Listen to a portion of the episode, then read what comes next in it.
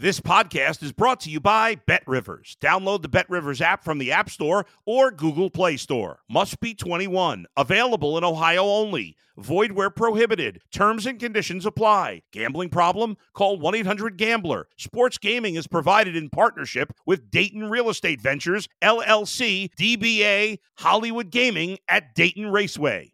If you're a tennis fan, you'll love Betting Weekly Game Bet Match on the Bet Rivers Network. Whether you're a better or just love tennis, you'll enjoy the in depth analysis each week of the tennis calendar. Subscribe to Game Bet Match today from your favorite podcast provider. You're listening to Sports Bettor's Paradise on the Bet Rivers Network. All right, talking some college football with Paul Stone at Paul Stone Sports here this week on Sports Bettor's Paradise on the Bet Rivers YouTube channel. Uh, eventful Saturday, Paul. I mean, some some tough beats or some uh, great wins or whatever. Had a little bit of everything, and a lot of those home dogs, boy, they were right there to win. Baylor uh, could have won. Uh, Tulane, if you know Pratt, a late scratch, uh, they were still competitive with the backup quarterback. Texas Tech, a heartbreaker at home. Cal could have won at home against all. A lot of these home dogs were near misses in uh, in this week of college football. Yeah, you know, it, it's uh, been college football. You know, you get some strange beats, some bad beats, and I think our uh, we kind of are predisposed. I think as betters to kind of accept the uh, the gifts and, and, kind of feel like those are uh, our due, and then really uh, play up the bad beats. But I had Texas Tech plus uh, seven over Oregon. Feel like it was the right side, so to speak, but things happen. That's a tough one to swallow, but you know you gotta you gotta chalk it up and uh, mark it as an L and move on to the next week and go from there.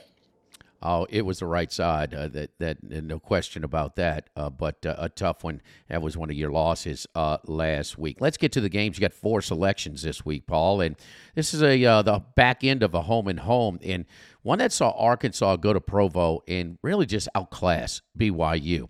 Now the, the Arkansas man, they struggled against a Kent State team that we highlighted in the MAC preview. They are decimated. And we saw that giving up nearly 700 yards in the opener to Central Florida.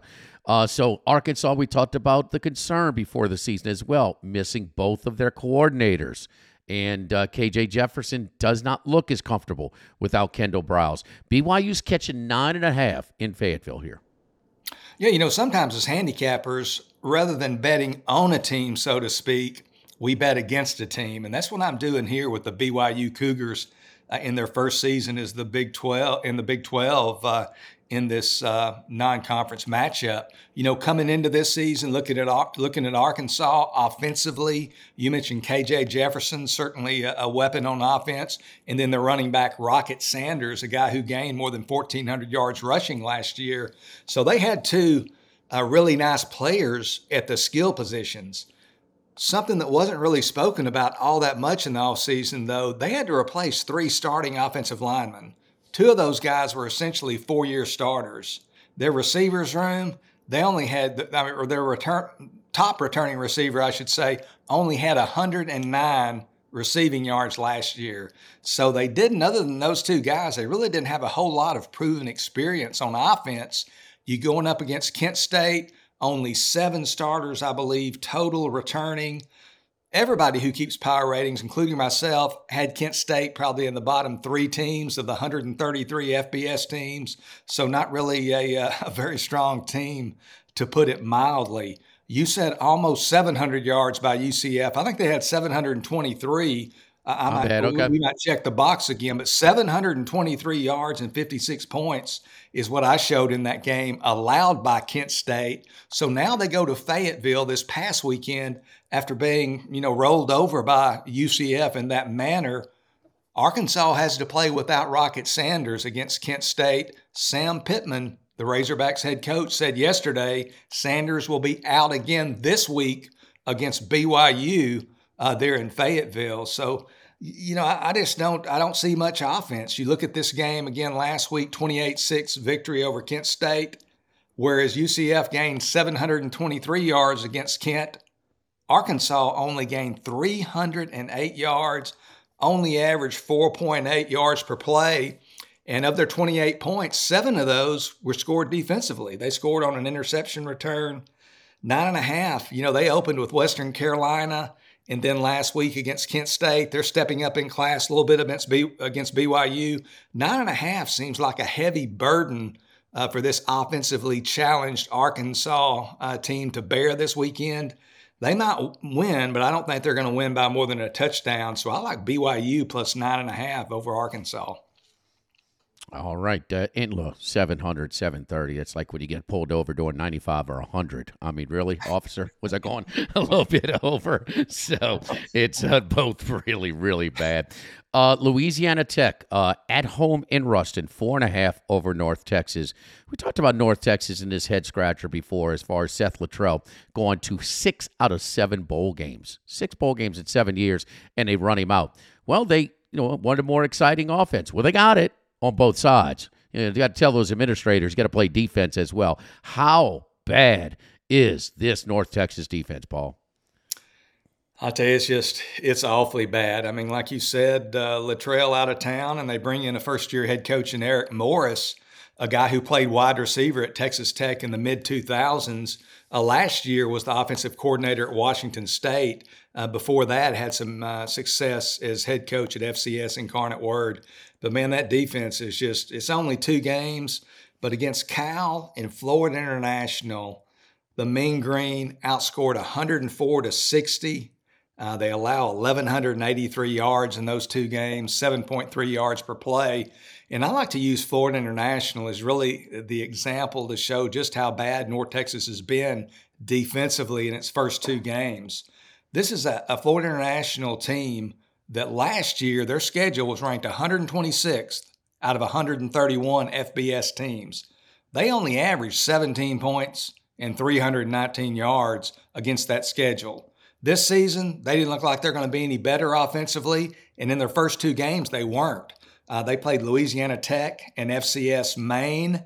In those two games, before playing North Texas, they scored a grand total of 31 points gained a grand total of 487 yards. So they appeared to be maybe even worse offensively this season did Florida International. Then they go up against North Texas, 46 points, 514 yards, uh, 7.7 yards per play. Uh, they beat the Mean Green 46 to 39. First time uh, F uh, or the most points rather scored by Florida International against a uh, FBS team since the middle of 2019. This North Texas defense is just really bad. I think transfer quarterback Hank Bachmeier in Louisiana Tech uh, puts up 40 or so against uh, North Texas. I made this game actually minus 10, so I think it's a little light at four and a half. Take Louisiana Tech minus four and a half over North Texas. Yeah, yeah, it's uh, an, uh, an, odd uh, an oddity that you both of these teams have an uh, uh you know common opponent already. In that Florida International uh, Louisiana Tech game, remember that was such. Um, I mean, that was a misleading box score. I mean that or misleading final score. That box mm-hmm. score showed you that they should have won by about three or four touchdowns, and they won on the last last minute of the game uh, by five. So yeah, we'll take another five point win uh, there in Ruston again. North Texas trying to find themselves uh, on that defensive end. And of course, Auburn's got better players than uh, North Texas, but Cal could not do anything offensively late Saturday night against Auburn at home as well. All right, uh, Wake Forest, uh, one of the weather delay games, but against Vanderbilt, they get the win. Now, one of these odd little games are going to travel to Norfolk to take on Old Dominion. Demon Deacons here post uh, Sam Hartman era, minus 14 on the road. Yeah, you know, first of all, there are no, as we know, there are no absolutes in uh, handicapping college football. But one angle that I like to employ, especially when other factors are present, is betting against a weaker team off of a straight up victory. And especially even more so if that victorious team was the betting uh, underdog the previous week when they won, and now they're the betting underdog again this week. And Old Dominion uh, fits that bill this week as a go against team. You know, they're home against Wake Forest, uh, hosting an ACC opponent. Obviously, a big deal there in Norfolk. Old Dominion again coming off a 38 31 victory uh, over Louisiana, um, or the artist formerly known as Louisiana Lafayette. Uh, they defeated uh, the Raging Cajuns as a six point home underdog. Now they find themselves catching 14 at home against Wake Forest, again of the Atlantic Coast Conference. Not to belittle last week's victory, but I believe it speaks more to this season's Louisiana squad than it does to any substantial improvement made by Old Dominion. The Monarchs, uh, you know, you talked about Kent returning very little experience. Old Dominion in the same boat. They returned virtually no one, a total of seven starters off last season's uh, three win team. I like to utilize a couple of experience charts in my preseason preparation. One ranked Old Dominion as the 125th most experienced team, the other, the 130th most experienced team. So they don't have a whole lot of players back. Lower level teams, again, they seem to struggle with prosperity when they win a game. Last year, Old Dominion won three games again. The ensuing game, they failed to cover in all three. I think this Wake Forest offense, Mitch Griffis now getting his third start of this season, I think they're going to rack up some points against the Monarchs, take Wake Forest, lay 14 in Norfolk. All right, Demon Deacons uh, minus the points on the road. The gift that keeps on giving. That's right, the Cyhawk under. Went under again. You know, they say when you have a return touchdown, it probably puts the total over had one of those, a pick six for Iowa, and it still went under. So here come the Cyclones again. A two and a half, 44 and a half uh, at Ohio. A, a, rare trip to a MAC venue here. Rourke came back against Florida Atlantic, and they pulled out the victory on the road down in Boca. Now Iowa State two and a half. The total is what you're interested in, Paul, is at 44 and a half.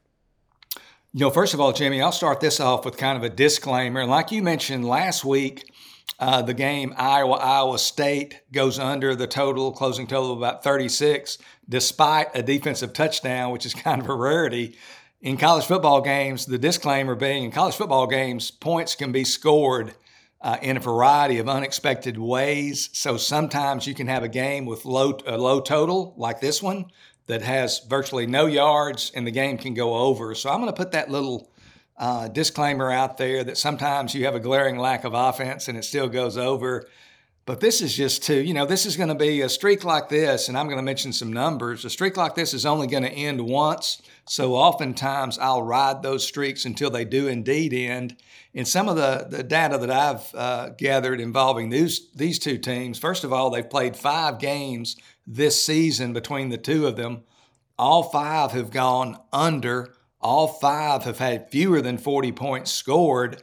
The games have averaged only 33.8 points per game.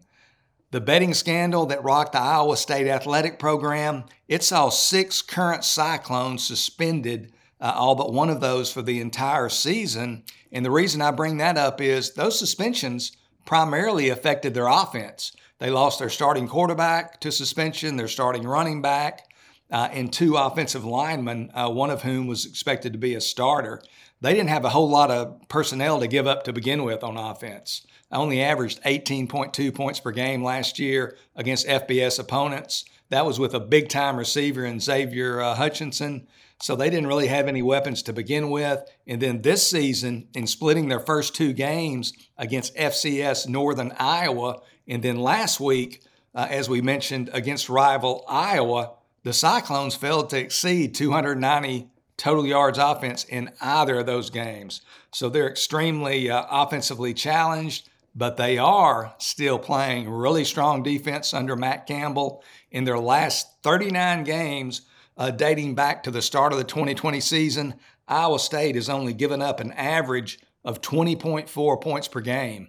And obviously, in the Big 12, they faced in those last three seasons plus, they faced some pretty good offenses in the Big 12, only allowing 20.4. Ohio of the MAC, kind of traditionally the last few years, known more as a uh, offensive team, but they've really played some pretty good defense. Again, not against great opponents, but they've played pretty good defense to this point.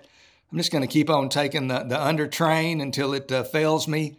Iowa State, Ohio in Athens, under 44 and a half talking about adjusting lines, and no no line has been adjusted uh, more than the Colorado Buffaloes for obvious reasons. But you know, at Bet Rivers, we even looking at those look ahead lines. They have a September 30th uh, number out in uh, with the USC Colorado game. The total 73. I think it's a little light. Uh, right there. I thought it was going to be around the uh, 8-0 uh, number. We will see.